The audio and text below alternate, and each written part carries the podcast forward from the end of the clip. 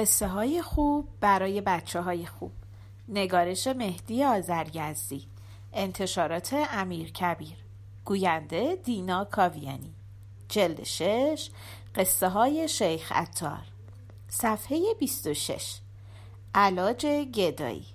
قسمت اول. روزی بود روزگاری بود.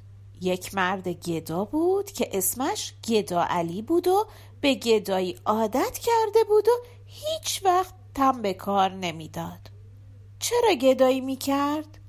این هم خودش سوالی است آخر این گدا علی وقتی پسرکی ده ساله بود شاگرد آهنگر بود و روزی ده شاهی مزد می‌گرفت. اسمش هم علی آقا بود. یک روز علی آقا کوزه را برداشت که ببرد آب کند. ولی کوزه در میان راه شکست و علی آقا ترسید که اگر دست خالی به دکان برگردد استادش او را سرزنش کند. همانجا کنار کوچه نشست و شروع کرد به گریه کردن. پیرمردی سر رسید و یک شاهی به او داد و گفت بچه جان گریه نکن. پسرک گفت ولی آقا من گدا نیستم. کوزه هم مال استاد آهنگر است. پیرمرد گفت خب عیبی ندارد. تو با این پول یک کوزه بخر که استاد آهنگر با تو دعوا نکند. کوزه را هم یک شاهی می فروشند پیرمرد پول را داد و رفت.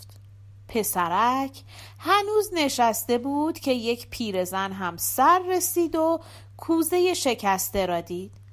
او هم یک شاهی داد و گفت برو کوزه بخر.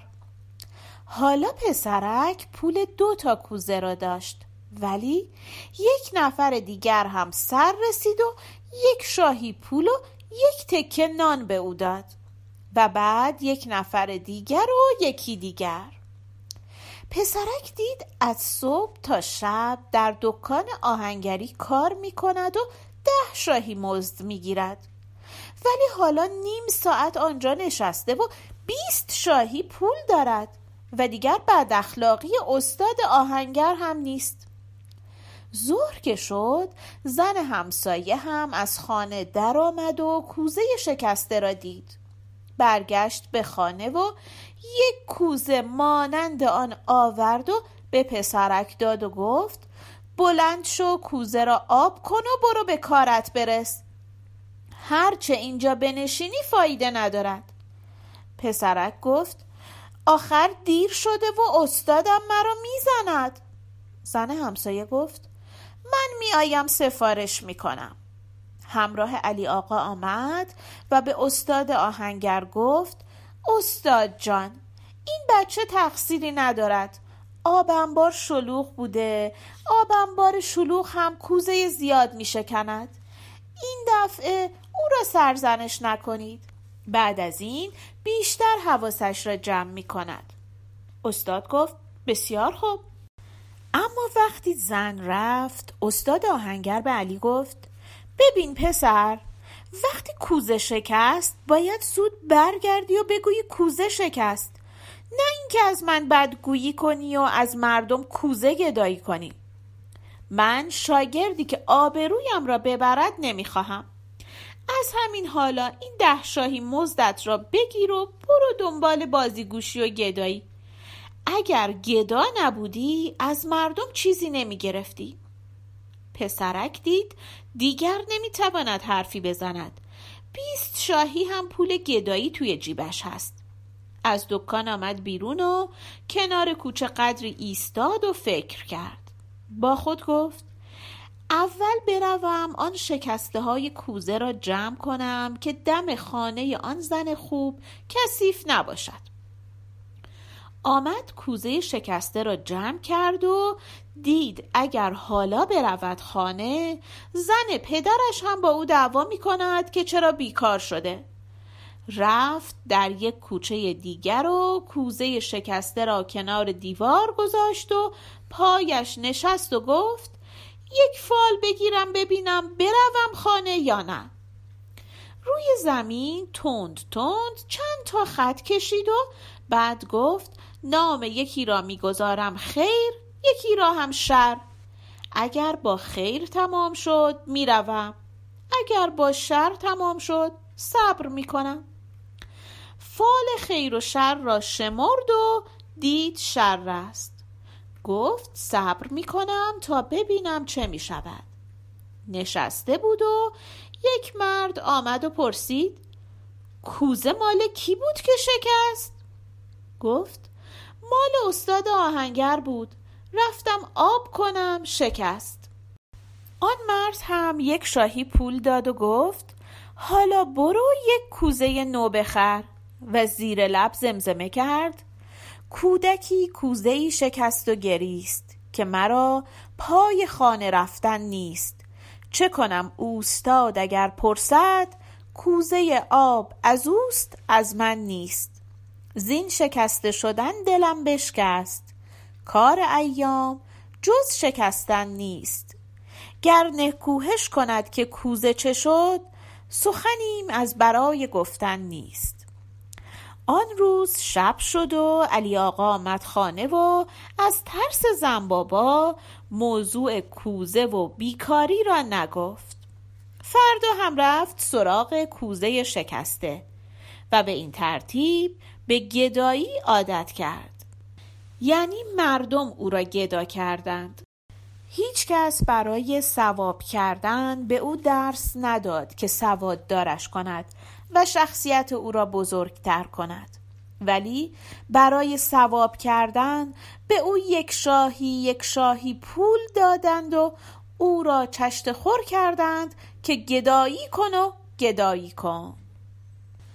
هوش آدم هم در هر راهی که بیفتد در همان راه پیش می رود یکی در کار صنعت پیش می رود و اختراع می کند یکی در گدایی حیل سازی می کند کودک کوزه شکن کم کم یاد گرفت که هرچه بیشتر فقیر و درمانده به نظر بیاید مردم بیشتر کمک می کنند تا درمانده و گدا بماند. هر روز یک اختراعی کرد تا بیشتر بدبخت به نظر بیاید. دستش را چلاق کرد پایش را لنگ کرد لباسهایش را خاکمالی کرد. قش کرد و هزار حقه زد تا پول بیشتر از مردم بگیرد. پس عجب نبود که حالا هم هنوز گدا بود و تن به کار نمی‌داد. مردم این طور پسندیده بودند و این داستان گذشتش بود. حالا علی آقا بزرگ شده بود و اسمش هم شده بود گدا علی. گدا علی بعد از اینکه چندین سال در شهر خودش گدایی کرد به فکر سفر افتاد. از این ده به آن ده از این شهر به آن شهر. و آن روزها شهر نیشابور خیلی پر جمعیت و معروف بود. مثل بغداد و بلخ که مشهور بودند. و گدا علی در راه گدایی کرد و در شهرها گردش کرد تا رسید به نیشابور. دم دروازه نیشابور دروازبان ازش پرسید کیستی و چه کاره ای و از کجا آمده ای و چقدر پول داری؟ جواب داد هیچی. اسم من گدا علی است و از ابرقو آمدم و فقیرم و بدبختم و کمی هم پول دارم. دروازبان پرسید هیچ کاری بلد نیستی؟ گفت چرا؟ کمی آهنگری بلدم. دروازبان گفت بسیار خوب می توانی وارد شوی ولی مواظب باش در نیشابور گدایی نکنی. چون مردم نمی‌خواهند گدا داشته باشند و گدایی خریدار ندارد. گدا گفت بسیار خوب ولی باور نکرد. در کوچه ای که می‌رفت دم دکان نانوایی دستش را دراز کرد و گفت خدا عمرتان بدهد یک تکه نان به من فقیر بدهید. نانوا گفت خدا به شما هم عمر بدهد این عوض آن اما معلوم می شود که غریبی و نمیدانی در این شهر گدایی ممنوع است. گدا علی گفت ممنوع یعنی چه؟ وقتی کسی گرسنه است چه کند؟ نانوا گفت اگر کسی گرسنه است و نان ندارد باید به ناهارخانه محله مراجعه کند تا به او یک وعده غذا بدهند. گدا علی نشانی ناهارخانه را گرفت و رفت آنجا و گفت قریبم و نان ندارم. او را بازرسی کردند و گفتند نان نداری این پولها را که داری. حالا برو این پولها را که داری بخور و بعد به کارخانه محل مراجعه کن تا به تو کار بدهند. اینجا نان مفت به کسی نمی‌دهند. نهارخانه هم مال کسی است که پول یک وعده غذا را ندارد. گدا گفت بلکه کسی بیمار باشد و نتواند کار کند. گفتند آن وقت باید به بیمارخانه محله مراجعه کند تا معالجهش کنند و اگر معالجه نشد او را به نواخانه محله بفرستند. گدا علی درمانده شد و با خود گفت اینها حرف است. می‌روم و از مردم گدایی می‌کنم. تا چند روز دیگر در شهر گردش کرد و هرچه داشت خورد ولی نتوانست از کسی چیزی بگیرد. هر جا دعا می کرد مردم می گفتند اگر دعا بلدی برای خودت بکن. ما هم دعا بلدیم. خدا به خودت عمر بدهد. خدا خودت را یاری کند. خدا پدر و مادر خودت را رحمت کند. می گفت شب جمعه است. شب اول ماه است. می گفتند شب اول ماه تا شب آخر ماه همه شبها شب است. شب جمعه هم مال تو تنها نیست که بیاوری و بفروشی. مال همه است. جمعه هم مال کسی است که شش روز هفته را کار کرده باشد. نفرین می کرد می گفتند ما هم نفرین بلدیم. ولی نفرین کردن نوعی مزاحمت است و مزاحمت هم جریمه دارد. می گفت گرسنم. می گفتند نهارخانه می گفت بیمارم. می گفتند بیمارخانه. می گفت بیکارم. می گفتند شعبه کارخانه. گدا علی هر حقه بلد بود به کار زد ولی هیچ کس به او چیزی نمی‌داد.